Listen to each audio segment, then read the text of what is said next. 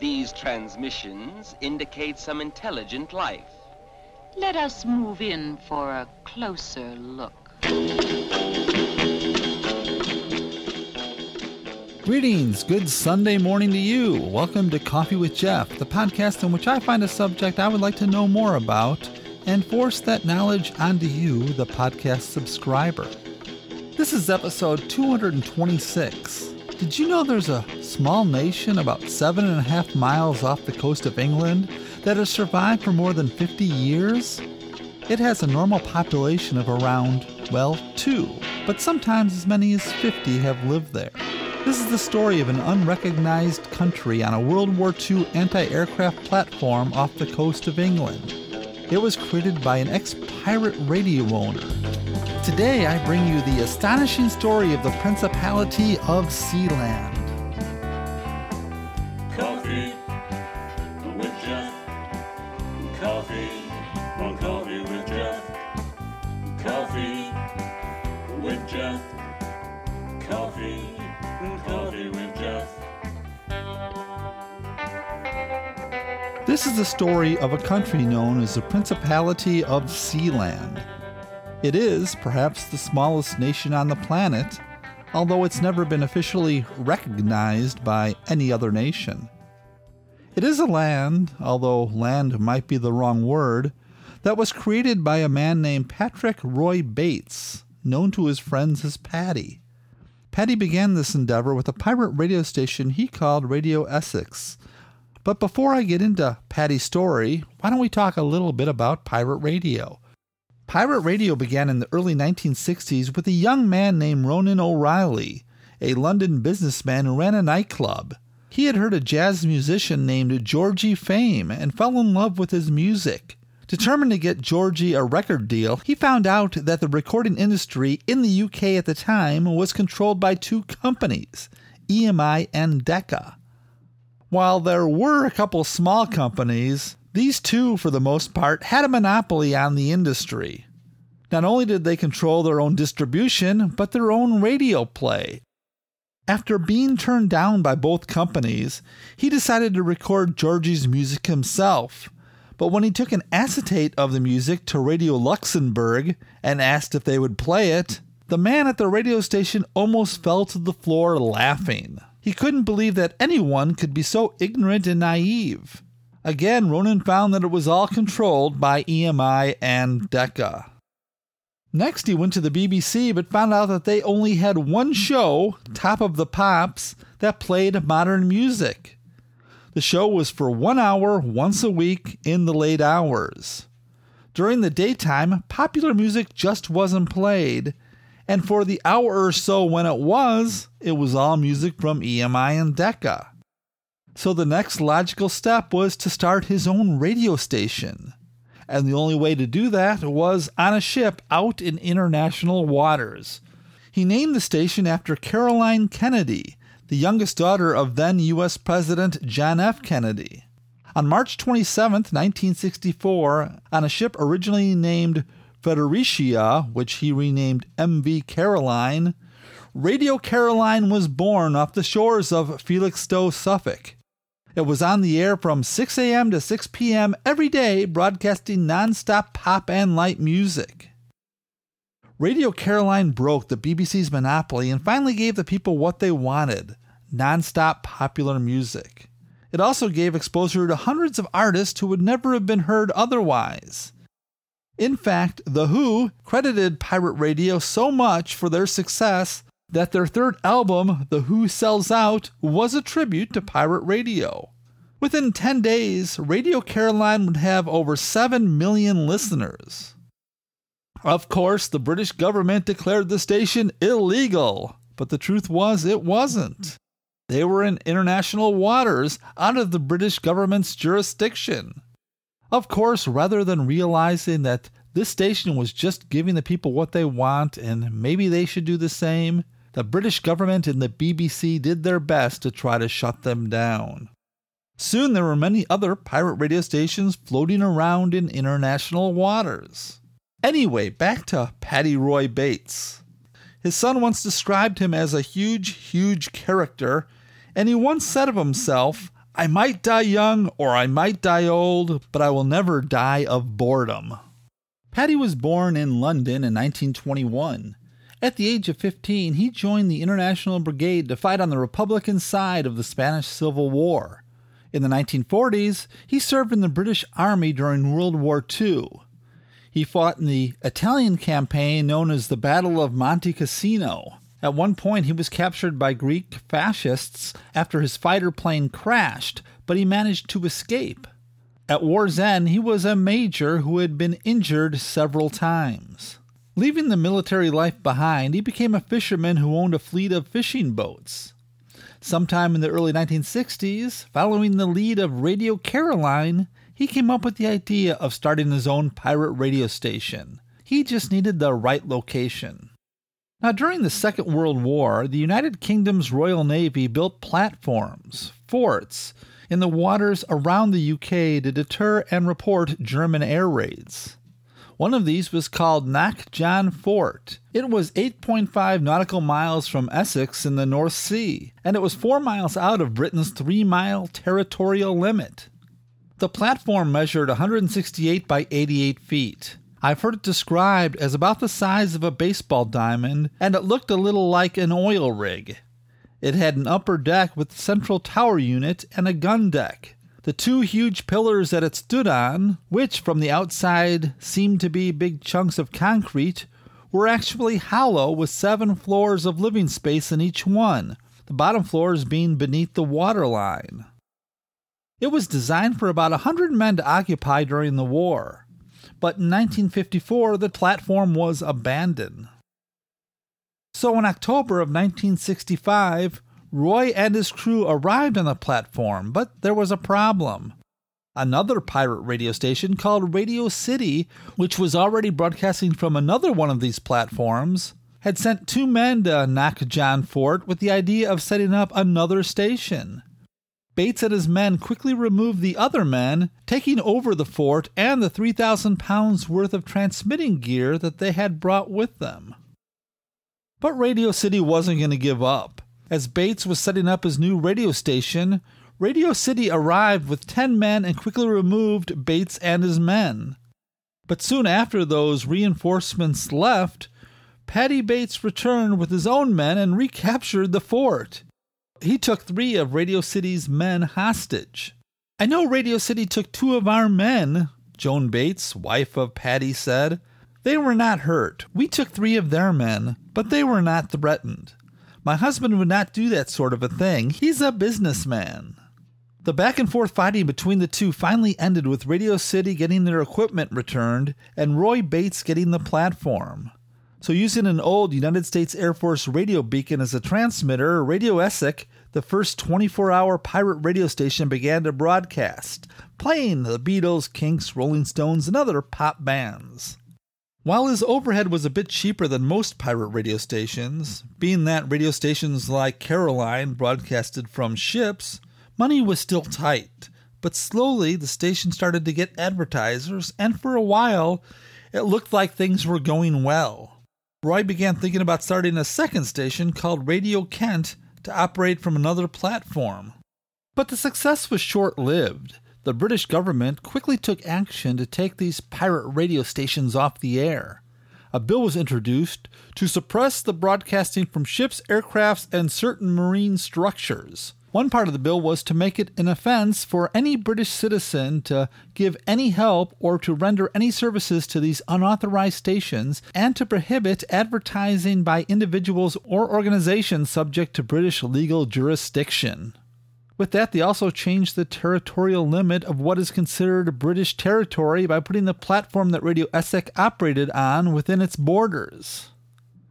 This put the station in violation of Section 1 of the Wireless Telegraph Act of 1949. Radio Caroline described the bill as spiteful, unimaginative, and a negation of basic freedoms.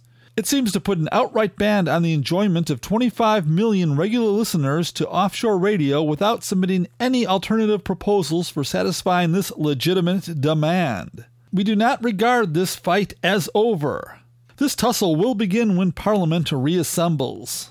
In October of 1966, many pirate radio stations were served summons with a possible maximum 100 pound fine and three month imprisonment.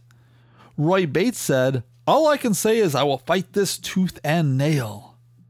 At this point, Bates changed the name of his station from Radio Essex to BBMS, Britain's better music station. He also bought a new, more powerful transmitter.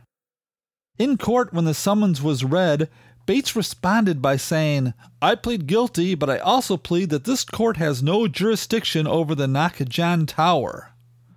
But after review, the chairman, Mr. Dennis Brown, announced, We are satisfied that we have jurisdiction in this matter. The court clerk turned to Bates and asked, Do you understand that you plead guilty to this offense?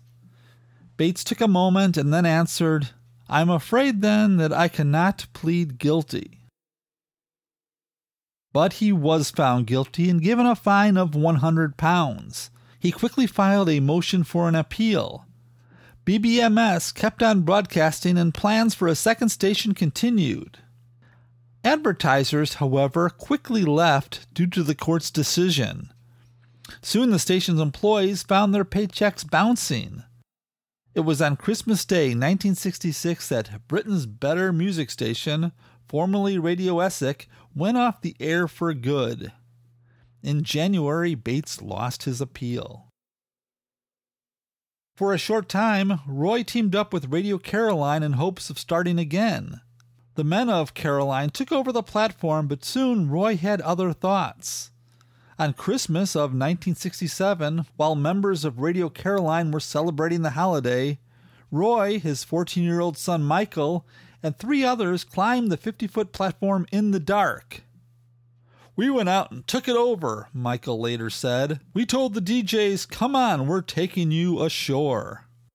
Sometime in 1967, Roy told his wife, while out for dinner with some friends, Now you have your very own island and she responded by saying, It's such a shame it doesn't have a few palm trees, a bit of sunshine, and its own flag. One of his friends had a suggestion. He thought the couple should make the platform their own country. He most likely meant this as a joke, but a few weeks later, Patrick Roy Bates announced Sealand, a new nation with the motto E Mare Libertas, or From the Sea, Freedom. The complete name was the Principality of Sealand. It had its own flag, red and black, with a white diagonal stripe down the center, passports, coat of arms, and currency. Their currency was Sealand dollars, coins with Joan's picture on each. The Bates family ruled over their new country, though no other country formally recognized the new nation. Now and again, the British government and assorted other groups have tried to take over the platform by force. When they approached, the Bates family used rifles and gasoline bombs to scare them off. They even went so far as to drop cinder blocks onto the boats as they tried to dock, and they pushed their ladders into the sea. There was a time when Roy's son Michael fired a 22 caliber pistol at a man who was servicing a nearby buoy. The shots, Michael claimed, were meant only as a warning, but he was eventually brought up on firearm charges. He was charged with illegal possession and discharge of a firearm by the British government. But the courts ruled that his actions happened outside British territory and jurisdiction, making them unpunishable by British law.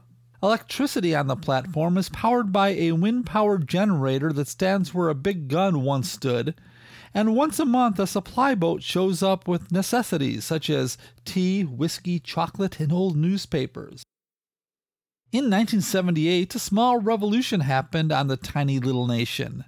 It began with a man named Alexander Gottfried Achenbach, who was a German diamond dealer, came up with the idea of expanding the Principality of Sealand. He wanted to build a casino, a duty free shop, a bank, post office, hotel, restaurant, and apartments, all of which would stand adjacent to the Sealand platform. He was given the title of Sealand's foreign minister and helped the Bates write the nation's constitution. With that, he renounced his German citizenship, demanding that he be recognized as a citizen of Sealand. Local authorities in Germany refused his request. Achenbach sent the Constitution to 150 countries as well as to the United Nations with the request that it be ratified. A court ruled that the platform was not part of the Earth's surface, that it was lacking in community life, that it was a minuscule territory that did not constitute a living space, and that it was not viable over the long term. In other words, they refused to recognize the new country. The United Nations is an organization of governments, not gun platforms, a spokesman for the United Nations said. But a bigger problem was the growing tension between Achenbach and the Bates. Achenbach began to get impatient about the lack of progress of his plans. He blamed the Bates for their lack of commitment. It was time, he figured, to take matters into his own hands. In August of 1978, while Roy and Joan were away, Achenbach and other German and Dutch businessmen, including his lawyer Gernot Putz, stormed the platform with speedboats, personal watercraft, and helicopters. They took Bates' son Michael hostage. The overthrow of the government of the Principality of Sealand had begun. Two days later, Michael was put on a boat that was headed for the Netherlands. Achenbach now claimed that he was the Prime Minister of Sealand. Bates, of course, was furious. He contacted a friend, John Crewdson, who worked on some early James Bond movies, to fly a helicopter with a team of men that included both father and son. Just before dawn, they slid down ropes from the copter to the platform. Their sneak attack failed when Michael hit the deck hard and his shotgun fired, almost hitting his father. But now the men on the platform were alerted. The thing was, the gun blast was so loud that the guards on duty thought that the invading force had begun firing, and, I assume, they didn't sign up for actual battles, so they quickly gave up. Soon Roy was back in charge. All the captured men were released, with the exception of lawyer Putz. Putz, you see, carried a Sealand passport and therefore was charged with treason. He was locked in Sealand's jail for two months. He would be required to make them coffee and wash toilets while he waited. The German embassy responded by writing to the British government saying the imprisonment of Putz is in a way an act of piracy committed on the high seas but still in front of British territory by British citizens.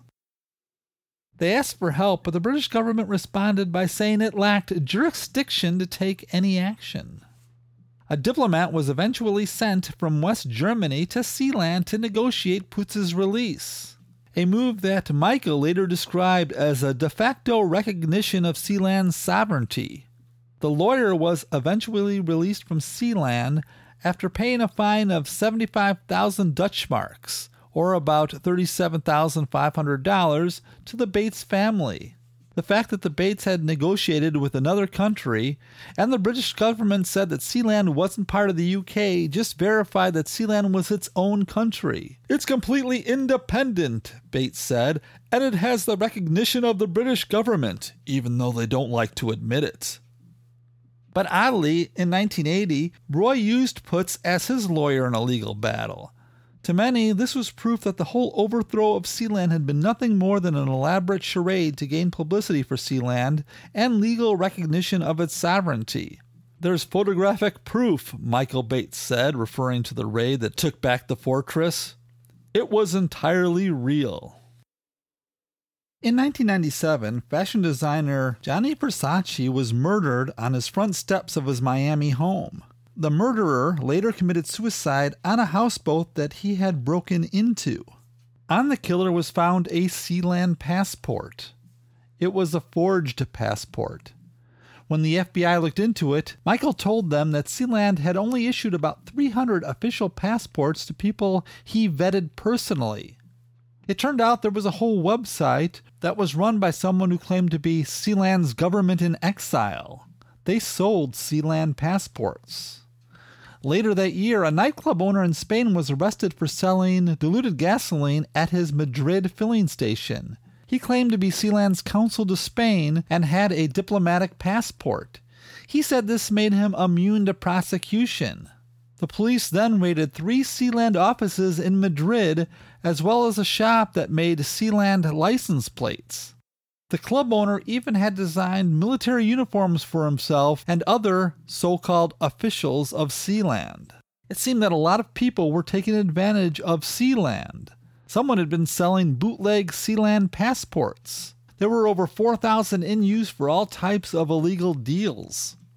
The Los Angeles Times reported that about 80 people were accused of committing fraud, falsifying documents, and pretending to be foreign dignitaries, all from Sealand. At least eight European countries have been taken by money launderers carrying diplomatic passports from Sealand. The Principality of Sealand was investigated for possible criminal activities. There is nobody more anti drug than my old man, Michael said, and we've never done any money laundering. I'm not saying we couldn't be used as a tax haven, but we have never done anything like that. Roy Bates told the independent newspaper Every country in the world has problems like this. The world is awash with fake passports. I'm just angry that they're faking mine and using them for illegal purposes. Michael was asked if he thought this was part of another attempt to take over Sealand. He said, Maybe so. Most likely, though, they just wanted to make money off it as an idea. In the mid 1980s, Roy planned starting his own television station, but the plans were quickly squashed by the British government. They passed a new Territorial Sea Act that extended their territorial waters from 3 to 12 nautical miles. I understand the platform is now in British waters, the Home Office said, and is open to the relevant authorities to take action against television stations they don't deem fit. At one time, Roy tried to explain himself a bit. He said, Listen, old boy, I like a bit of adventure. It's the old British tradition. Maybe Britain's changed, but there's still a lot of us about. We are very vulnerable. We are the smallest state in the world. We are open for criticism, but we are very careful. We don't want to do anything wrong. And no matter what trouble Bates had with the British government, he and his family were always loyal. There is no way we could do anything anti British he told a newspaper article in 2000. My family fought for generations. I'm always English no matter what, but I have dual nationality. In 2000, Sealand made a deal with a company called HavenCo Limited, an internet company. They wanted to set up the first offshore data haven with the idea to offer companies unregulated services. That deal lasted until 2008. The founder of the Principality of Sealand, Patrick Paddy Roy Bates, eventually retired. He moved to England, letting his son take over control of Sealand. He died quietly at a care home on October 9, 2012. On March 10, 2016, Joan Bates, known as Princess Joan, the self proclaimed ruler of the world's smallest kingdom and wife of Paddy Roy Bates for 63 years, passed away in a nursing home following a long illness. The couple were survived by two children, Michael and Penny, four grandchildren, and six great grandchildren, and two great great grandchildren. Prince Michael Bates continues to run Sealand. In 2015, he asserted that Sealand's population is normally like two people. In September 2017, Michael Bates held a dinner to commemorate the 50th anniversary of Sealand. He stated, We're perhaps the most undemanding state in the world. We don't force anybody to worship any god or religion or anything. Maybe that's why we've lasted so long. Hopefully, we'll be around for the next 50 years.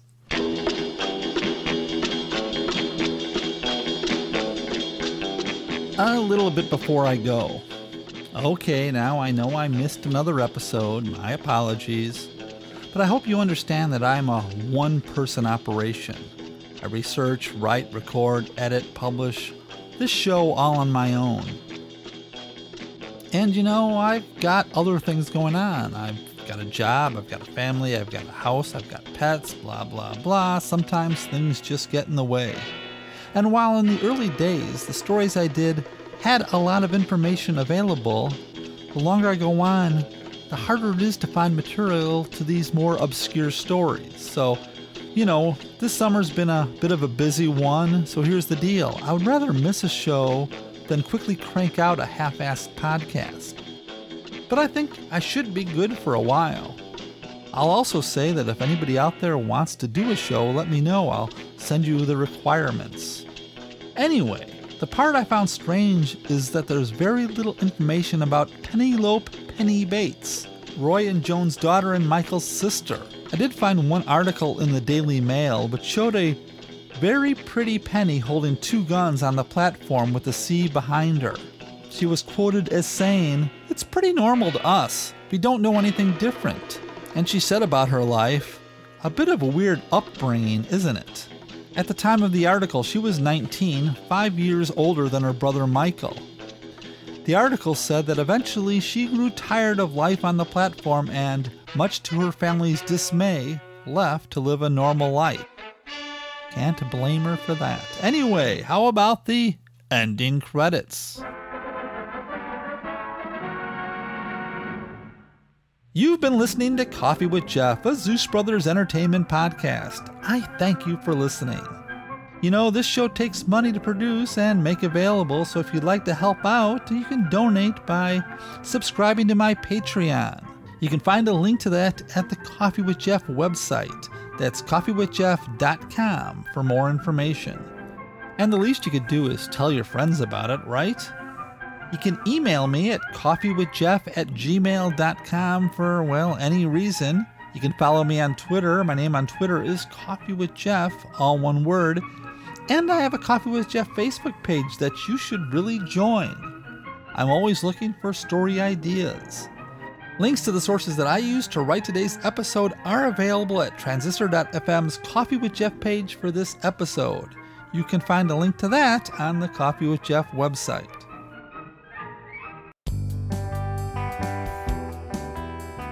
I want to thank my wife of 37 years for being my wife of 37 years. David Metzger for designing the Coffee with Jeff logo, Kelly Rickard for writing and performing the Coffee with Jeff theme, and to all of you who listen to the show every week, thank you so much. And of course, a special shout out to all of you who repost this on social media. That warms my heart. Thank you, goodbye, and stay healthy.